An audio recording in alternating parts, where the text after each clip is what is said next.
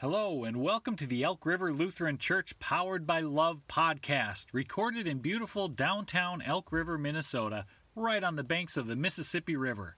Today we'll explore the Bible, life, and faith. So sit back, relax, and enjoy some sacred wit.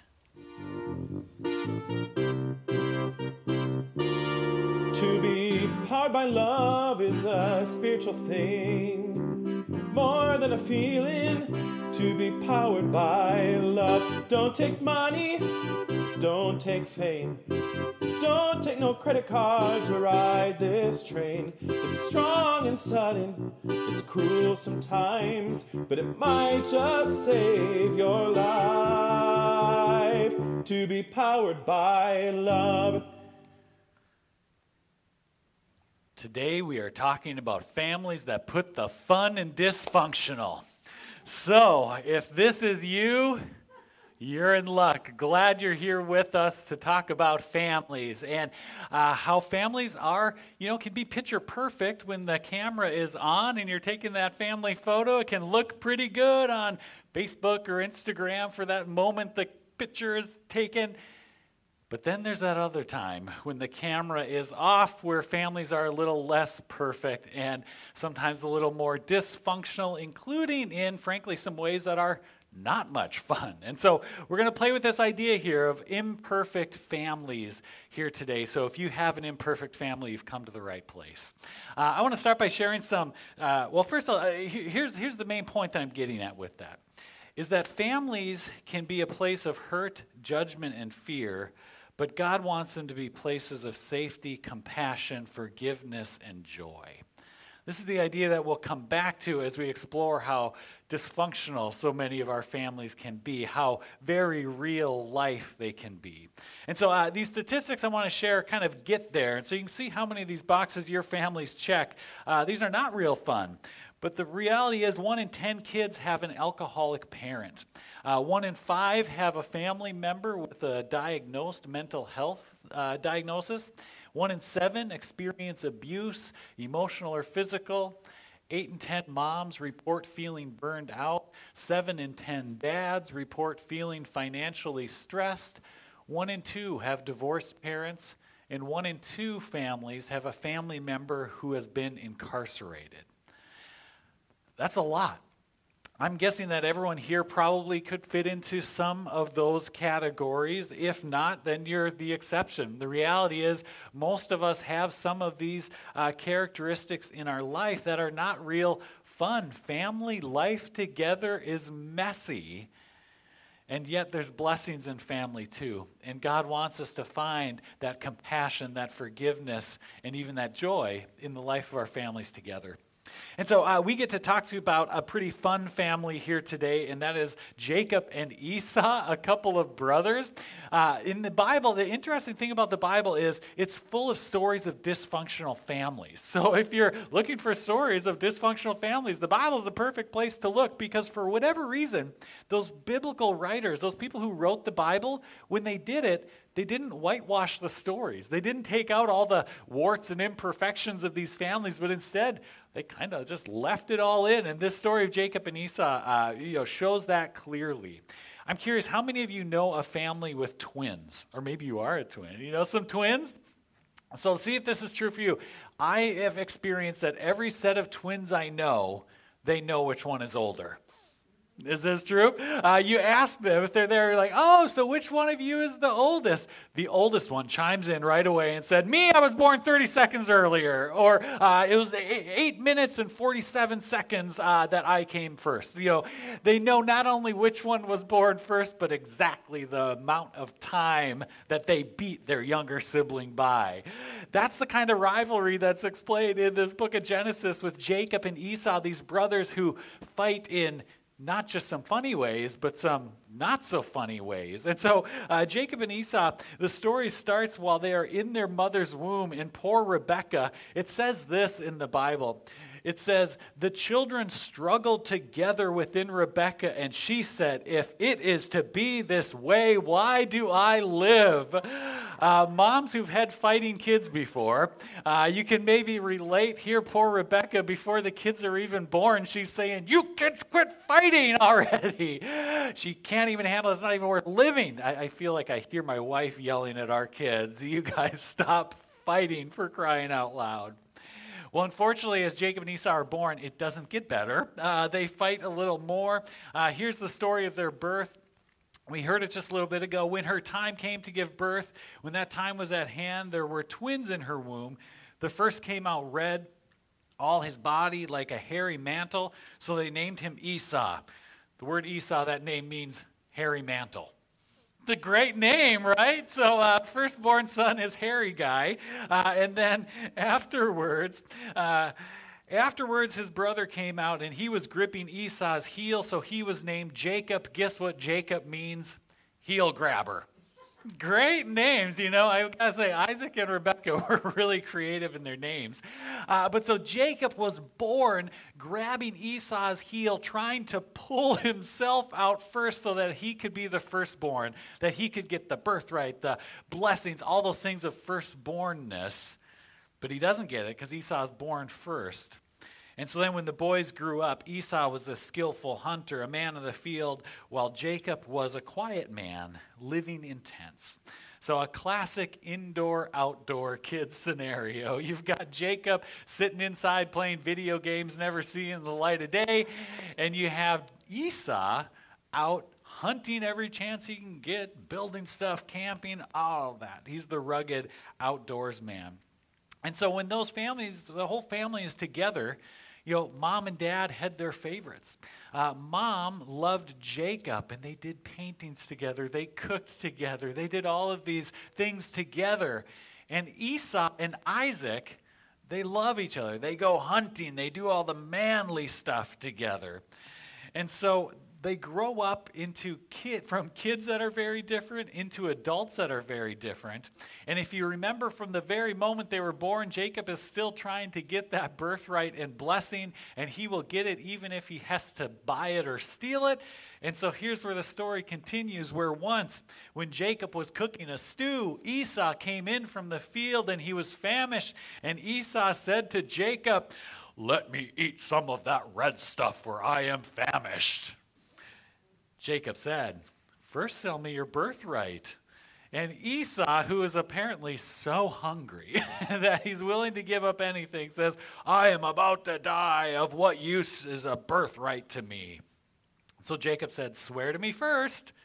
So he swore to him, and he sold his birthright to Jacob it kind of seems that Esau may not be the sharpest tool in the shed, the brightest Crayola in the box. Uh, the elevator might not be going to the top floor. I don't know. I'm just saying it seems that he might be a fry short of a happy meal. I could go all day here, but you get like, there's a weird dynamic going on where Jacob is going to do anything at any moment to take advantage of his brother and steal these birthrights and blessings. And finally, he gets that opportunity. Poor Esau, starving, says, Give me some of that red stuff. And Jacob says, Oh, you mean my three bean venison chili that I have prepared here? Happily, in exchange for your birthright.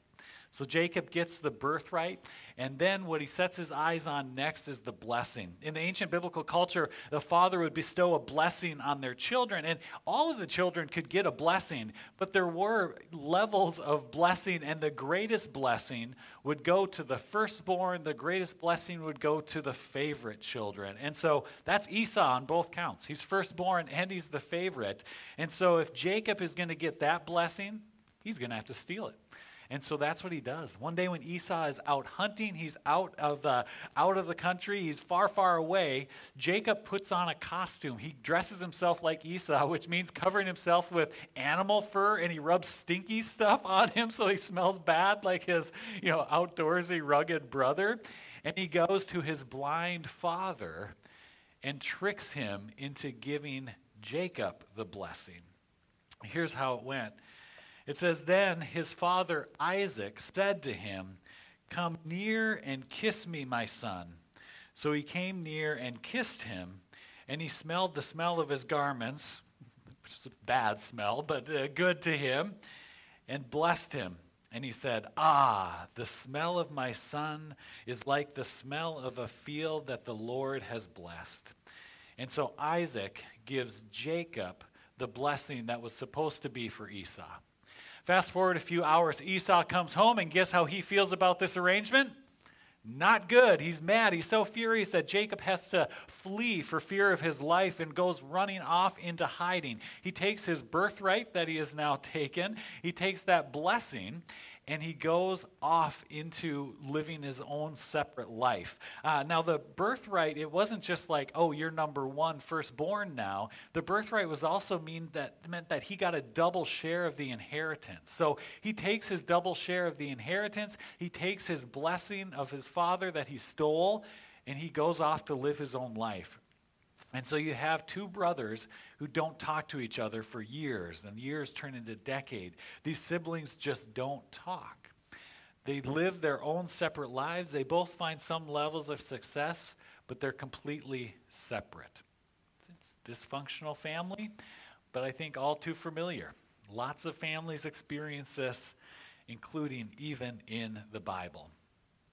We're going to come back to Jacob and Esau, but I first want to talk about uh, someone you probably didn't expect to hear about this morning, and that is uh, Louie Anderson, uh, the comedian. If you know Louie Anderson, he was born and raised in St. Paul, Minnesota. He's a Minnesota guy, has spent his career in life in comedy and movies and TV shows, and uh, I just heard an interview with him this week as I was thinking about imperfect families and how we behave when the camera is turned off.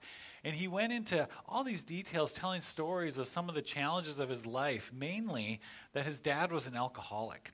Uh, he grew up in a family with 11 kids, Louie did. 11 kids in the projects in St. Paul, growing up with an alcoholic dad. He told the story in this interview about how when he was a number of years ago in the 80s doing a stand up festival. So he was doing stand up comedy in the middle of the afternoon. He finished his set. He was in a cab driving back to the hotel where he was going to, you know, spend the night. And on his way back, he noticed in this downtown area where the festival was, there were just people that were drinking and drunk all over, staggering all over, you know, just having fun in the middle of the day at this festival. But it brought him back to his dad and thinking about his dad, who at that time had died about 10 years earlier. And so he gets back to the hotel and he's just thinking about his dad, and decides to sit down and write his dad a letter.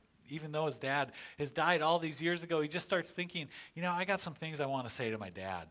And so he starts writing a letter, and that letter becomes another letter and another letter, and all these letters get compiled and become this book, Dear Dad Letters from an Adult Child.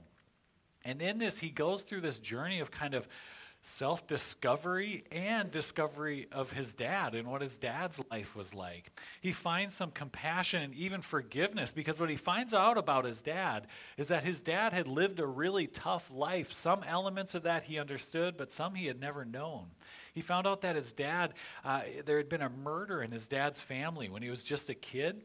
And so, for that reason, his dad got separated from his own siblings and actually kind of shipped off to rural Minnesota to work on a farm. Like, it, it was a tough, tough upbringing that his dad had.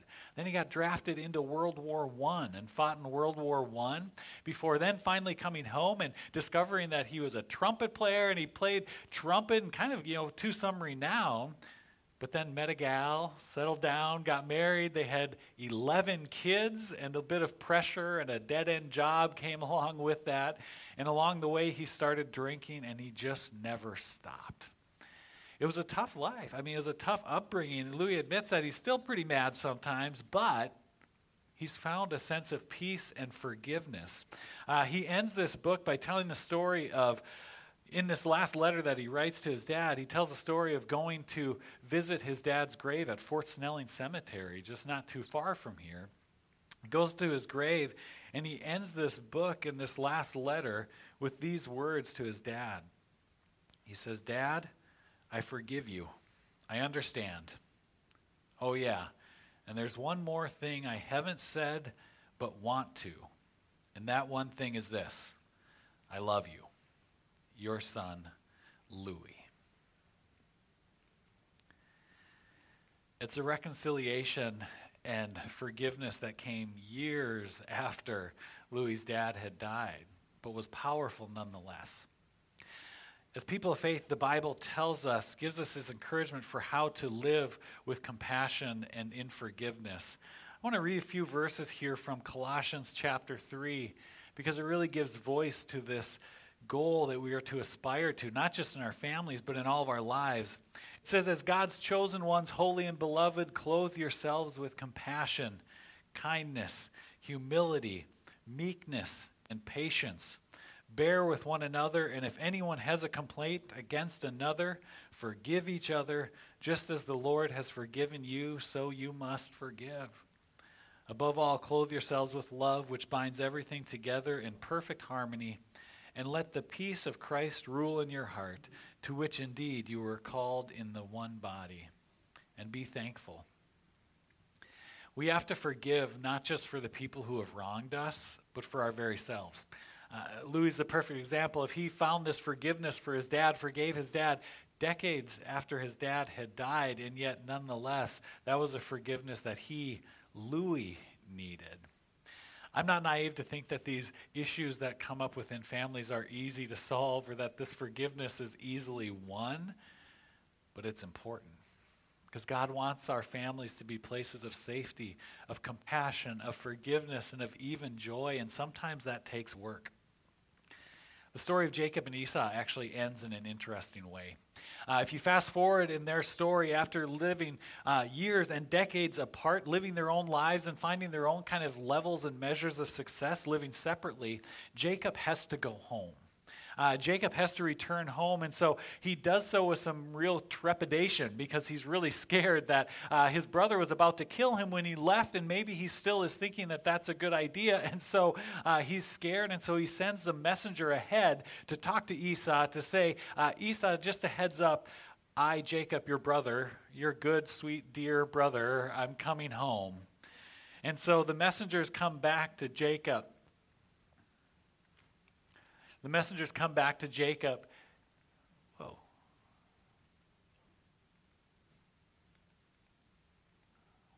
I don't know where the words are up there, but here I'll read them to you. Here's what happens The messengers returned to Jacob, saying, We came to your brother Esau, and he is coming to meet you, and 400 men are with him. Jacob is going to be met by Esau and an army of 400. And so Jacob was so afraid and distressed that he divided the people that were with him and the flocks and the herds and the camels into two companies, thinking, if Esau comes to the one company and destroys it, then the company that is left will escape. Jacob's so worried that he splits his own family in two, thinking that if Esau comes and kills half, at least half of the family and half of what we have will live on. And so he prays, he prays, and he gets there, and Esau runs to him. It says, But Esau ran to him and embraced him, and fell on his neck and kissed him, and they wept. There too, they find compassion and forgiveness after real serious wrongdoing and uh, time but it allows for them to find the reconciliation that doesn't come easy, but it does come. The main point that I started with is my main idea, and it's, it's, a, it's a deep idea, but it's a true one that families can be places of hurt, judgment, and fear, but God wants them to be places of safety, compassion, forgiveness, and joy. Those things don't always come easy, but this is God's wish and God's desire for us. And so, if you're in the midst of some kind of family conflict, if there is baggage that is there, pray about it. Think about it and think where might there be room for compassion and forgiveness in the midst of it. Amen. Well, thanks for joining us. You can find more information about Elk River Lutheran Church at our website, elkriverlutheran.org. And if you'd like to give to support this podcast and the other ministries of the church, just click that give button at the top of the homepage. Thanks again, and have a great week.